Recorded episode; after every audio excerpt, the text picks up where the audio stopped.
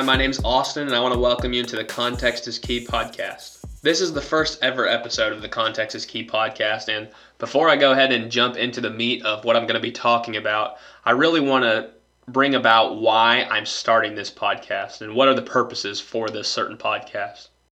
The first purpose of this podcast is simply for me to practice my public speaking abilities. People tell me all the time that I talk very fast whenever I'm speaking, so I'm trying to practice on slowing down the rate in which I use words per sentence and per speed, if that makes sense.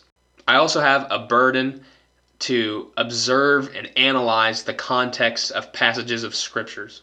I feel like oftentimes people take verses out of context to fit their own narrative and bring many presuppositions to the text instead of simply allowing the context to shape their beliefs upon the Bible verses that they're talking about. The last purpose of this podcast is simply just to remain as faithful to the text as possible.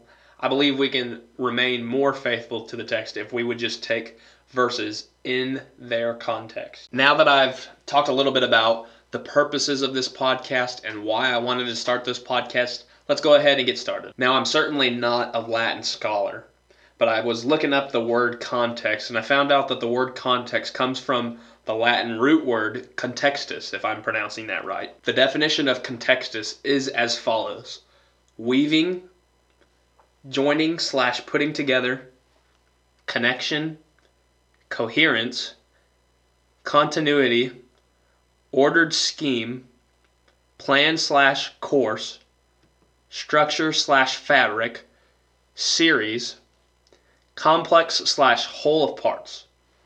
Whenever we're examining a verse in the Bible, it is important that we literally put together the surrounding verses that we're looking at. This is how we come to know the context of the passage of Scripture. If we understand the context of Scripture, then we can maintain the meaning of the text that was written to the biblical audience. Hebrews 13:8 informs us that God does not change. I believe that God's word does not change. It is also interesting to understand that the original Hebrew and Greek manuscripts were not written with breaks or divisions. This means that the original Hebrew and Greek manuscripts did not have chapter headings and verse indicators a man named Robert Stephanus added verses to his edition of the Greek New Testament sometime around the mid 1500s. Chapters and verse divisions were added for the convenience of the reader. If we remember that the original manuscripts were written without divisions, then we might be less likely to build our understanding of Scripture from one verse of the Bible. People often build their entire belief system upon one verse in the Bible. People will bring their own opinions and feelings and emotions to the text, take one verse out of the Bible, and manipulate that one verse in the Bible to make it mean whatever they want it to mean. Most people completely ignore the context whenever they are doing this type of thing. I was talking to my senior pastor one time about if we had to pick one verse in the Bible to build our entire belief system around. We came to the conclusion that we would use 2 Timothy chapter 3 verse 16. It says all scripture is given by inspiration of God and is profitable for doctrine, for reproof, for correction, for instruction in righteousness. If my memory serves me correctly, I'm pretty sure that phrase all scripture is given by inspiration of God. The inspiration of God part comes from the Greek word theopneustos, and theopneustos literally means God breathed. So all scripture is God breathed and is profitable for doctrine, for reproof, for correction, for instruction in righteousness. Why would my senior pastor and I choose to pick 2 Timothy 3:16 as our one verse in the Bible to build our entire belief system around. The first two words of 2 Timothy 3:16 indicate why we would pick this verse as our one verse. The first two words say all scripture. It literally means you cannot pick one verse because all scripture is given by inspiration of God or all scripture is God breathed. So, whenever we're examining all Scripture, we must certainly look at the context of the passage of Scripture that we're going to be examining. Before I go ahead and get started, I want to remind the listener that I'm not giving a commentary on the text. I am not giving my explanation or my understanding of the text. I'm really trying not to preach a sermon either. The purpose is simply to analyze and observe what God has spoken. For this first episode, we're going to be examining the context of Luke chapter 4, verses 1 through 13. The specific verse we're going to be examining is Luke chapter 4, verse 7. Luke chapter 4, verse 7 says, If you then will worship me, it will all be yours. If you then will worship me, it will all be yours. Now, if you take this verse out of its context, it seems that if we worship God, that we will get whatever we want. This type of teaching is similar to the teachings of the prosperity gospel. The prosperity gospel is the idea that God's desire for the Christian is material wealth and physical health in this life.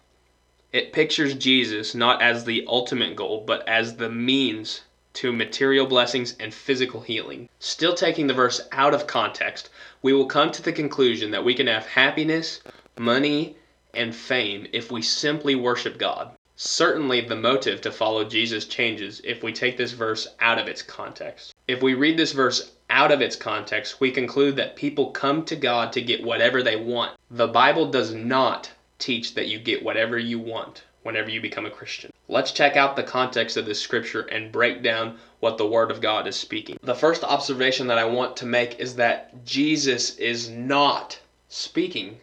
Let me repeat myself Jesus is not speaking. We can determine this by examining the context of this verse before the verse is actually read. This is the enemy of Jesus speaking. This is Satan speaking. This is the devil speaking. The entire context of this passage of Scripture is Luke chapter 4, verses 1 through 13, and it has everything to do with Jesus resisting the temptation of the devil. Let's read Luke chapter 4, verses 1 through 13. And Jesus, full of the Holy Spirit, returned from the Jordan and was led by the Spirit into the wilderness for forty days, being tempted by the devil. And he ate nothing during those days. And when they were ended, he was hungry. The devil said to him, If you are the Son of God, command this stone to become bread. And Jesus answered him, It is written, Man shall not live by bread alone. And the devil took him up and showed him all the kingdoms of the world in a moment of time, and said to him, to you I will give all this authority and their glory, for it has been delivered to me, and I will give it to whom I will. If you then will worship me, it will all be yours. And Jesus answered him, It is written, You shall worship the Lord your God, and him only shall you serve. And he took him to Jerusalem, and set him on the pinnacle of the temple, and said to him, If you are the Son of God, throw yourself down from here, for it is written, He will command his angels concerning you to guard you and on their hands they will bear you up, lest you strike your foot against a stone. And Jesus answered him, It is said, You shall not put the Lord your God to the test. And when the devil had ended every temptation, he departed from him unto an opportunity. If you look at this context, you will see that starting in verse 5, that it is the devil who takes Jesus up and shows him all the kingdoms of this world. The devil tempts Jesus with the material wealth and fame. Satan then tells Jesus, quote, If you then will worship me, it will all be yours. Whenever we take this verse in its context, we see that the temptation to worship someone for what material blessings you obtain for doing so is demonic. This example may seem silly to some people who have at least given any kind of attempt to read their Bibles, but even some of the most well versed Bible students often take verses out of context because of the presuppositions that they bring to the text while interpreting. So if you didn't catch what I said earlier, verse 7 is not Jesus speaking. Verse 7 is Satan speaking. The second point that I would like to make is that you can identify from this context that verse 7 is not Jesus speaking simply by reading the next verse. Check out verse 8. And Jesus answered him. If Jesus answered someone, then he is responding to someone. If Jesus is responding to someone, then someone has spoken before him. With this thought in mind, we can conclude that verse 7 is not Jesus speaking. The last verse of this pericope also indicates to us that verse 7 was Satan speaking. Consider the words of verse 13. And when the devil had ended every temptation, he departed from him until an opportune time. So the words spoken before verse 7 indicate to us that Jesus is not speaking in verse 7, and the words spoken directly after verse 7 indicate to us that the words spoken in verse 7 are not from Jesus. So we come to the conclusion then that verse 7 is literally the devil speaking to Jesus in a form of temptation. We come to this conclusion how? We come to this conclusion by examining the context around verse 7, literally examining what is interwoven around this word, contextus. Thirdly, if you consider the parallelism in this context, you will observe that Satan is tempting Jesus multiple times. One might argue that Satan tempts Jesus physically, mentally, and spiritually. Satan tempts Jesus physically in verses 2 through 4. Satan tempts Jesus mentally in verses 5 through 8. Satan tempts Jesus spiritually whenever he twists the scriptures to fit his narrative in verses 9 through 13. You can quickly identify from this context that verse 7 is not a way to get whatever you want from God. The context is teaching us to resist the temptations of the devil by quoting scriptures towards the devil, resisting the devil, and therefore submitting to God. I think the context of this scripture make obvious what the scripture is trying to speak towards the reader or listener but I saw someone on social media quote this particular verse in the Bible, and I thought, wow, you are literally quoting Satan himself. If you're listening to this podcast and you think, man, this has just been a really silly example, I want to agree with you. I, I agree. This has been a really silly example. So, yes, this example was very silly. Yes, this does literally happen.